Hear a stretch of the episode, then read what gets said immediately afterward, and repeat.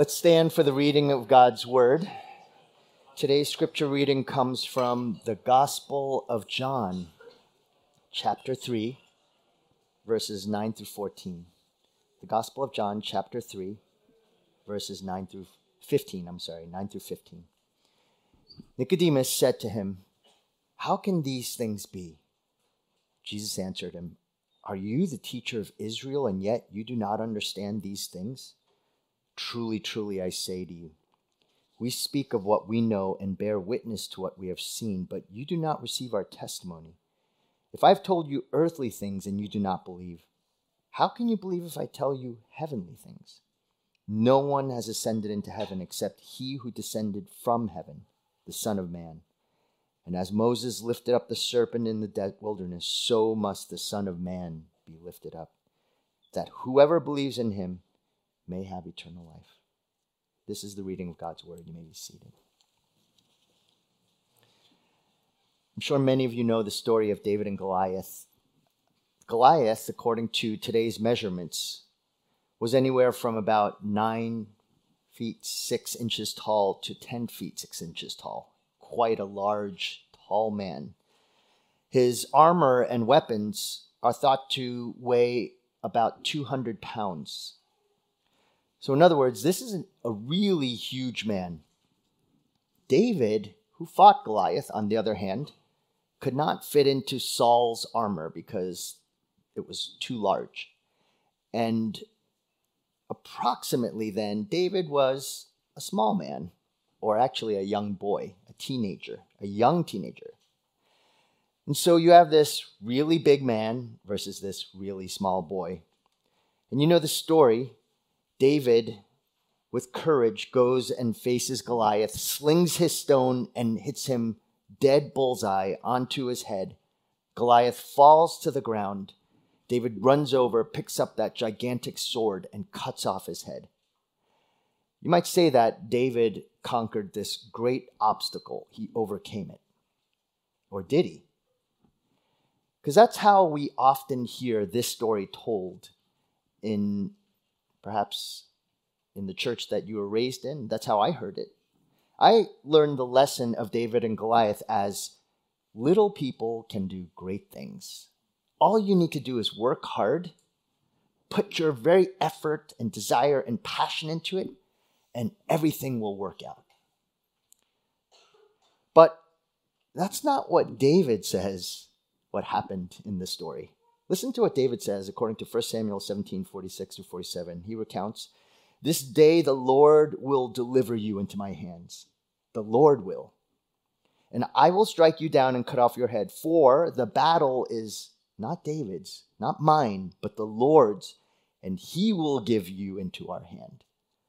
So clearly, for David, the answer was not about trying hard, being small but fighting with perseverance or skill or talent. Instead, David knew quite well that his only hope to defeat Goliath was going to be God and God alone. You know, the rest of the Bible tells exactly the same story. Every single story is essentially this story, from the beginning to the end. It ultimately culminates at the cross of Christ, where sin is not overcome by our hard work and effort. Our Bible studies, our prayer weeks, our church attendance, our mission trips, none of those things overcomes the power of sin and death. According to David's story and the rest of the Bible story, the overcoming of obstacles comes not from us, but from God Himself. Because sin is too great, Satan is too powerful, the world is too strong in its temptations. You cannot overcome these obstacles due to our own will and skill and understanding. And so we're going to look this week at these obstacles to the new birth. Obstacles so powerful and so strong that you cannot say that a person can be born again simply by their effort. These obstacles are first, ignorance in verse 9, second, obstinance in verses 10 through 11, and then third, unbelief in verse 12. And next week, we'll look at this same passage and see specifically in verses 13 through 15 the opportunity to actually overcome, overtake these obstacles, how it all happens. But this week, first, the obstacles. And the first obstacle we're going to look at is ignorance, according to verse 9.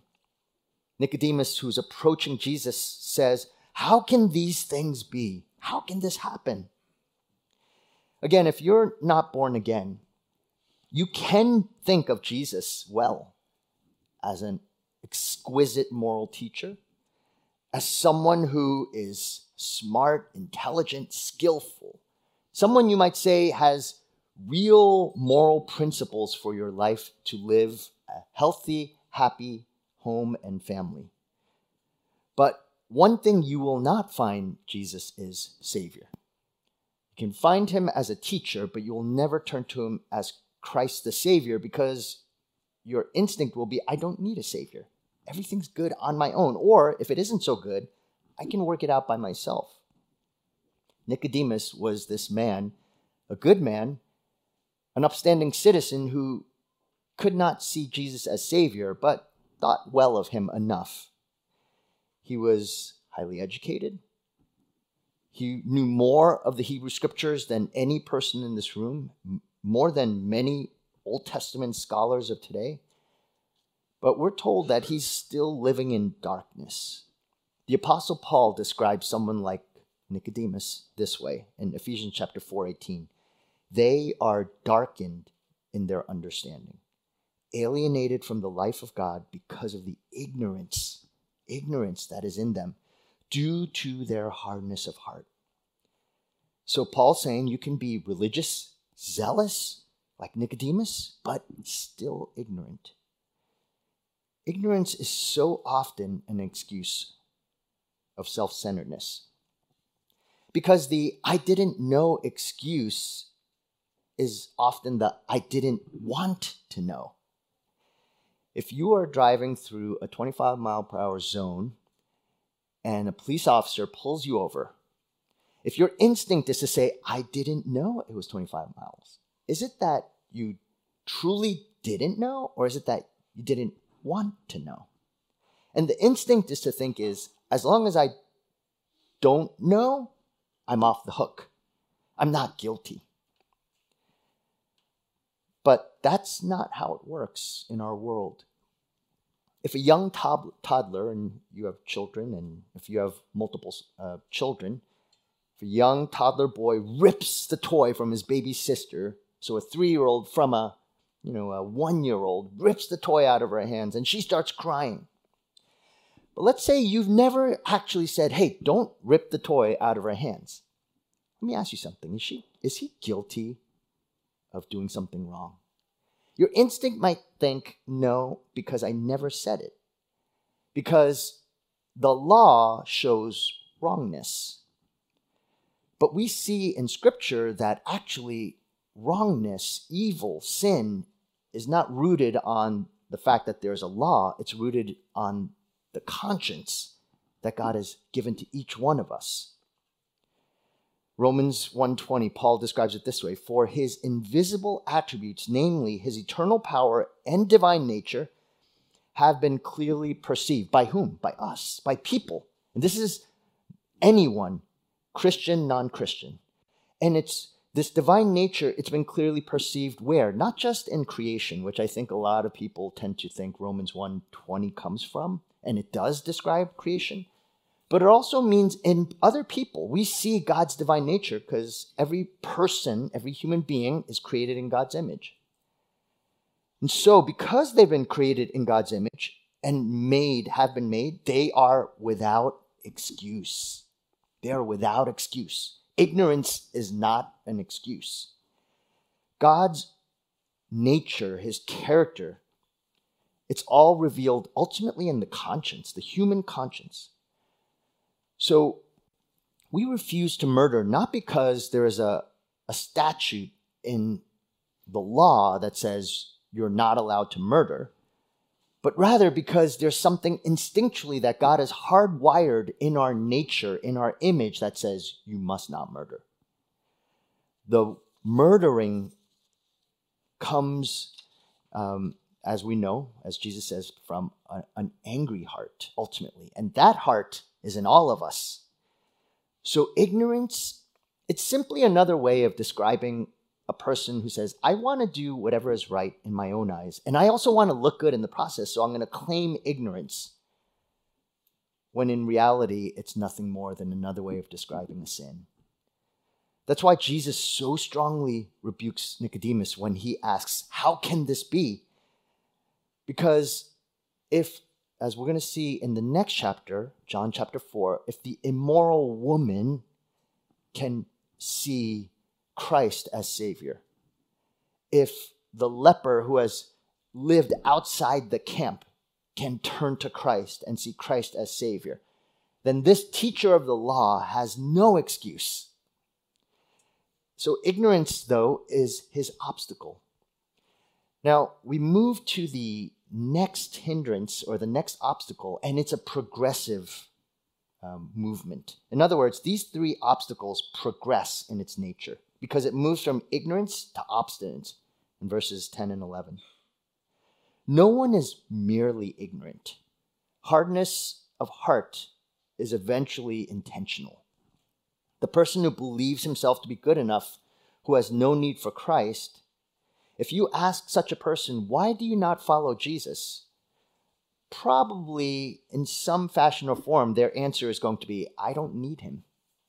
Everything in my life is good enough.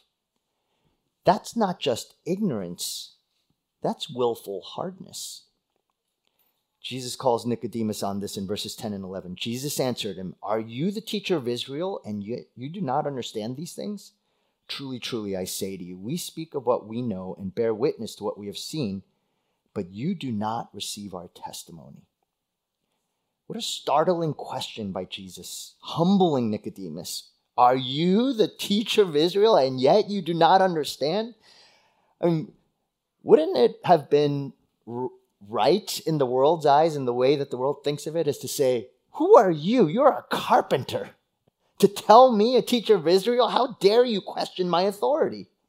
That's how the rest of the Pharisees thought, right? But here's Jesus saying that, and there is something of a humility that, as we saw about Nicodemus, that could even receive such a thing and still be okay to hear it. But Jesus does question him. He questions his assumption because he says, You're a teacher of Israel, of the whole nation.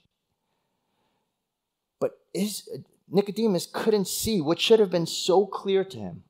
Because if he really saw Jesus as Savior, as Son of God, as God Himself, that Jesus came to bear witness to what we have seen, what Jesus has seen, and he doesn't receive that testimony. What does that mean? It means that Jesus has seen things that no one has ever seen. Jesus has seen the very stars being created. Jesus has seen the magma under the earth's crust. Jesus has seen Nicodemus's DNA, every single helix, and knows every single protein and every single chemical reaction that takes place in Nicodemus's body. He has seen what 1 million years from today will be like. He has seen the thought that you and I have. Before we even think that thought, he knows we're going to think it not action, thoughts. So if this is who Jesus, uh, who Nicodemus is confronting, can you imagine why Jesus is so? He's almost sounding frustrated. Not really, but, and I think you get this idea because, for example, if you are a parent and you have teenagers or young children, or maybe even adult children, if you give your kids advice, which is generally the case of most parents, they give their kids advice, and let's say your kids dismiss that advice, how do you feel with that? Obviously frustrated, sort of exasperated. If you tell your child and you say, you know what, if you just study hard enough and lay off the video games, you won't flunk the test but let's say they do. They say, ah, forget it. I don't need to listen to you. So they flunk their test, get a D for the course. Now their, their future is hindered. And how do you respond to that as a parent? Exasperated because you have this, I told you so.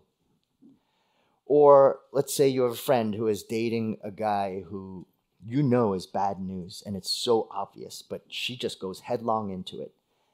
And the guy just completely is a buffoon.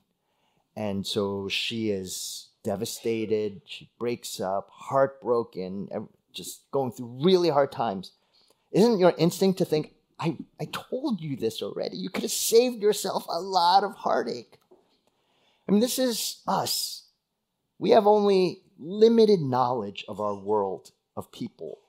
And so when we give advice and it actually rings true, eh, it's so easy to feel frustrated and exasperated. Well, how much more the Lord, who knows everything? And he's saying, Nicodemus, you're a teacher of Israel. You don't even understand these things.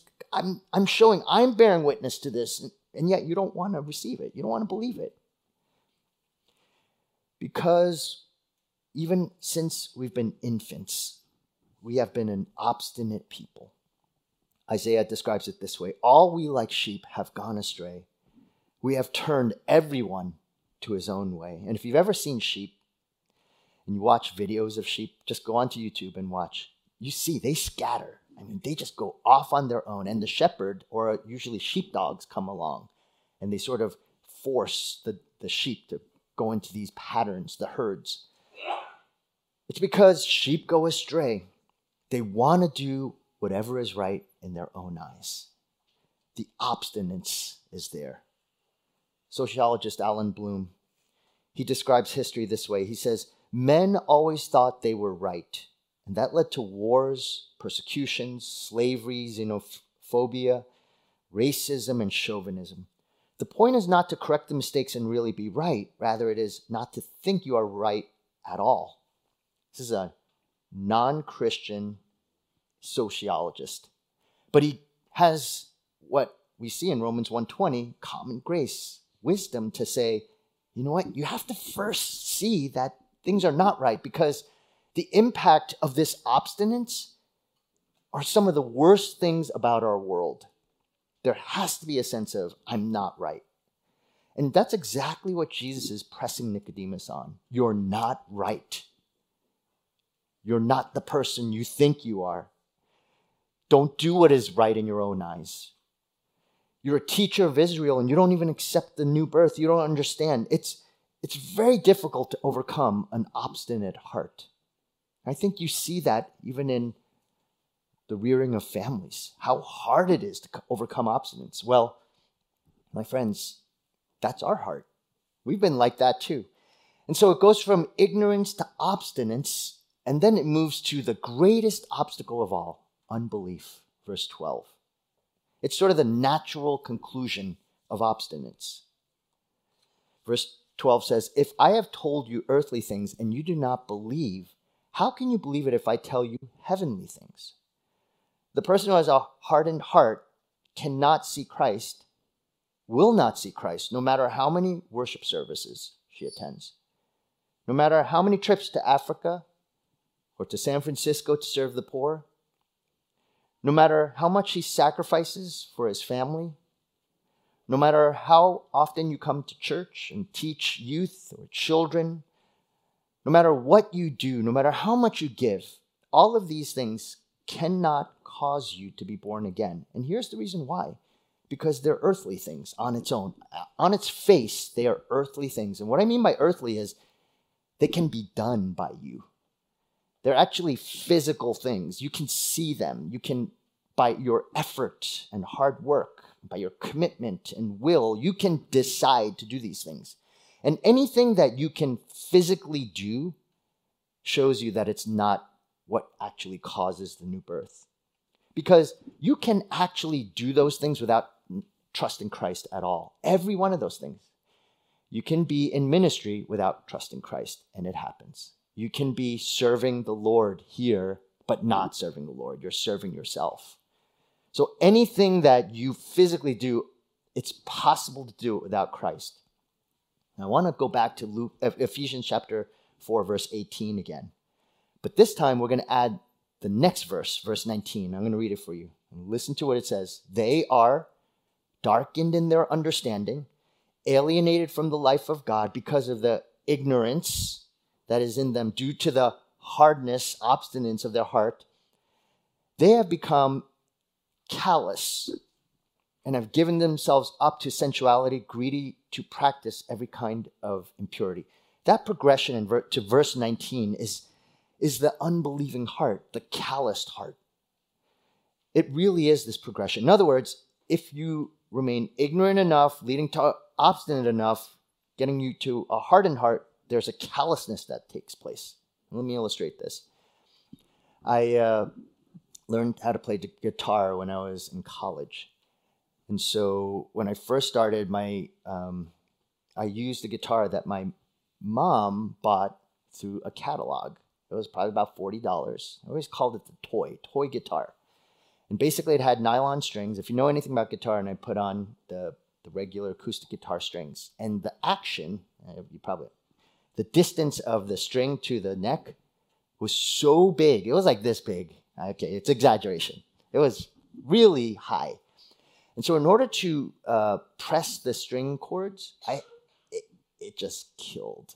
And any of you first learned how to play guitar, you know, because your your fingertips are very sensitive. I mean, that's why they do torture there. You know, they rip off your fingernails. They stick like metal spikes into your fingers. I know that sounds too morbid, but this is an area that really hurts. So when you're first learning how to play guitar, it, it's very painful. But as you keep on doing it, calluses start forming. And I think you, some of you know that because you play an instrument. And what, what I noticed about my calluses is that they were really ugly because they would form layers of skin on it and it would be crusty and yellow. And I know, sorry about this, but it would just get bigger and bigger, wider and wider. Oh boy, this is. But at least it didn't hurt anymore. But that's not the end of it all what happened is that slowly but surely, after time, the calluses, those crusty parts, fell off. And you know what happened is that it went back to the way that my fingers looked prior to me playing guitar, but it didn't hurt. So if you look at my fingers, they're actually not hard anymore and they're not crusted over. They look exactly the same, but they're still calloused because the nerve endings feel like they're dead. There's nothing there. And I want to use that metaphor to describe the obstinate, calloused heart that way. See, the calloused heart doesn't look terrible. The calloused heart can look beautiful. In other words, it is possible for a pastor, and you might have heard this, to be preaching in front of thousands and to be smiling and preaching about the gospel and counseling while they're having an extramarital affair. And we get shocked by that, but the reason that happens is because of a calloused heart. The calloused heart doesn't look crusted and ugly. The calloused heart looks, can look beautiful, smiling, lover of Christ, talking about Jesus all the time. But then you go back home and you're stuck on your computer looking at porn every day. That's the callous heart. It's a hidden heart. It's a deceptive heart. It's a secret heart. And that's the danger that Paul is warning of in Ephesians 4:19 is that you go from ignorance, I didn't know, to hardness and obstinance, I don't care, to callous, I believe in Jesus. You have a smile, but deep down, it is black as anything. The nerve endings are dead. There's no feeling at all. You just want to do what you want to do. It is God's kindness that leads us to repentance. Whenever there's a discovery of sin, God is showing you his kindness. And sometimes that is incredibly painful. But only when you get to the lowest and uttermost darkest reaches of your own heart. And people care enough to say, I'm going to walk alongside with you through this, even knowing how dreadful you are. Only then can that unbelief be broken and the calluses be stripped away, and once again you feel the experience of God's grace, the watering of God's grace. But that takes seeing the world through spiritual eyes, or what Jesus calls seeing and believing heavenly things, not just what you see. What we see again, is if I am up here preaching, doing all these things, but back at home, there's a secret life, then all these earthly things mean nothing. So it is absolutely dependent on what happens in our heart and ultimately, spiritually speaking. For example, when Jesus came to Lazarus' house, after Lazarus died, Martha comes to Jesus and says in John 11 21, Lord, if you had been here, my brother would not have died. That,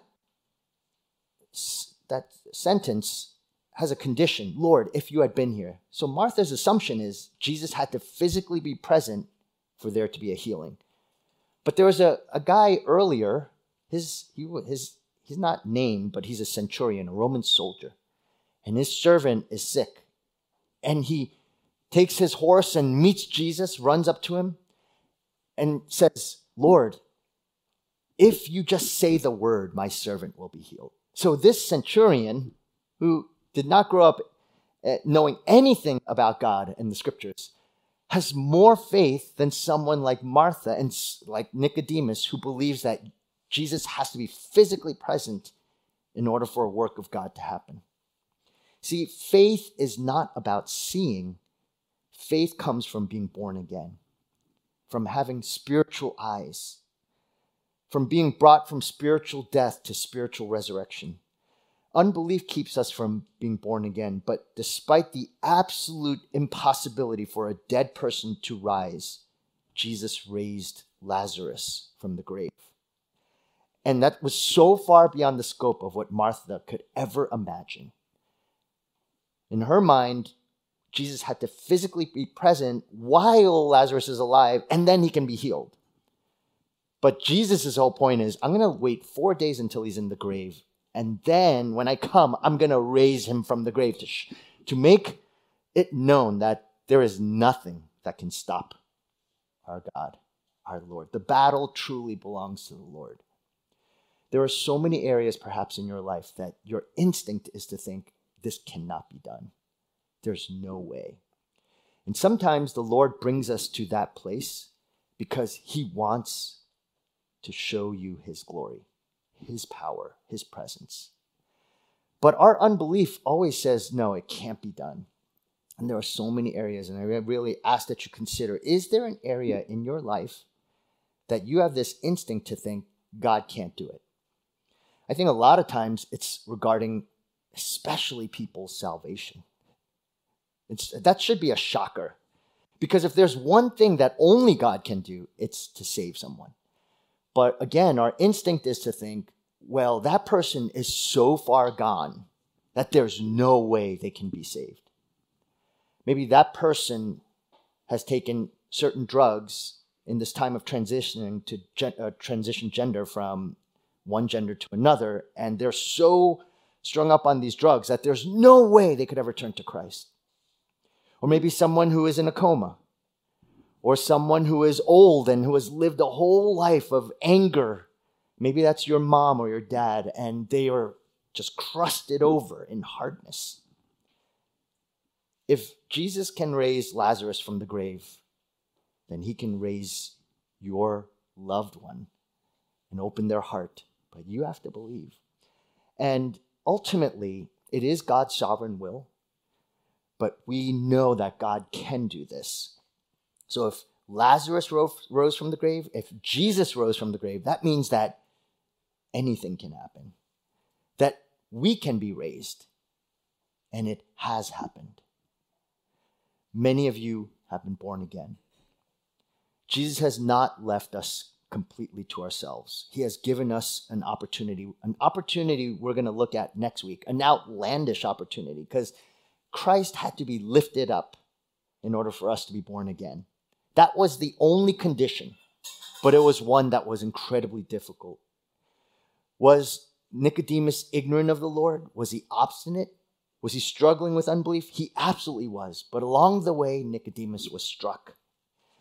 And so Jesus' call in John 3 7, you must be born again. It left Nicodemus no room for traditionalism, moralism, No longer could he think, as long as I'm good enough, as long as I do this and that, then I will be saved. And if you think that way, then you need to look at Nicodemus. He comes from a Jewish heritage, a better heritage than all of us, unless you're Jewish, because he's of the chosen people. But even that is not enough to cause someone to be born again. As we see in verse 15 of chapter 3, so must the Son of Man be lifted up. You must be born again. And the amazing thing is that Jesus provides the means by which that must is fulfilled. So must the Son of Man. It's not, you must be born again. You must now go to church every Sunday. You must read the Bible. You must go on missions. You must be a good son or daughter. No, none of that is going to fulfill that you must be born again. The only must that fulfills it is verse 15.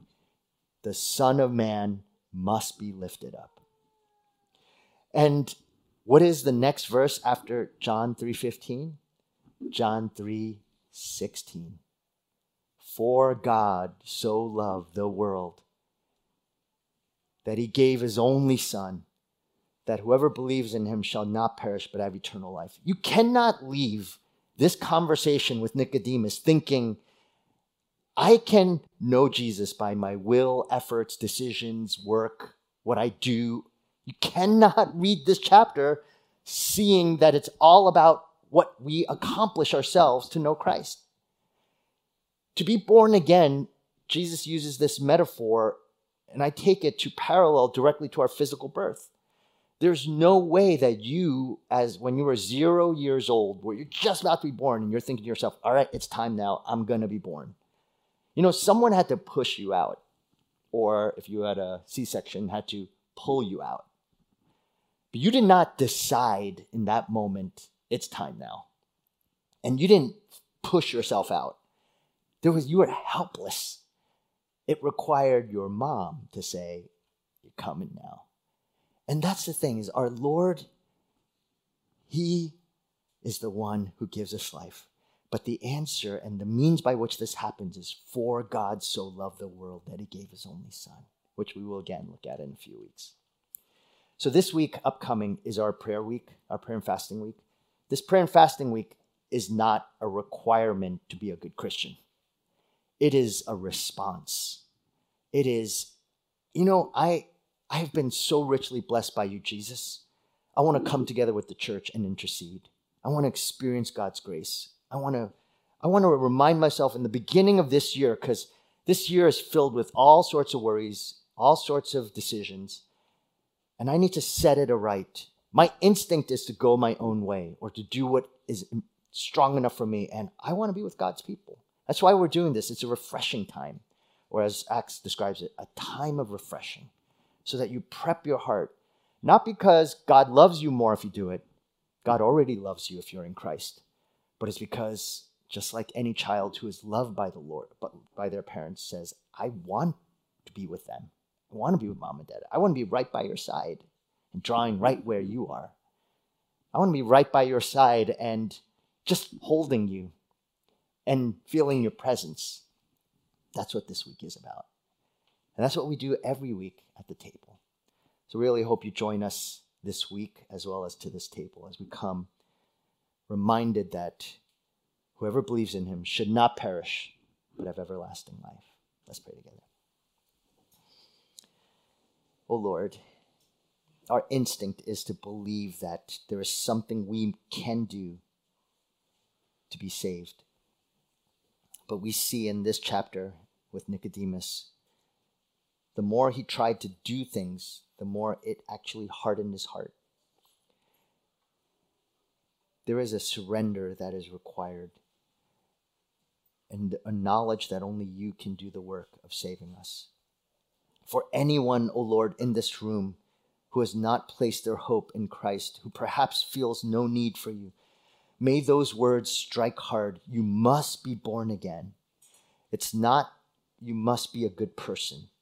You must be someone who is morally righteous. You must provide for your family. Those all are but fruits. Instead, it's you must be born again. If there's anyone, O Lord, who does not know you, we ask that you would intervene, O Lord. May they not leave this place left on their own. Change their hearts, O God.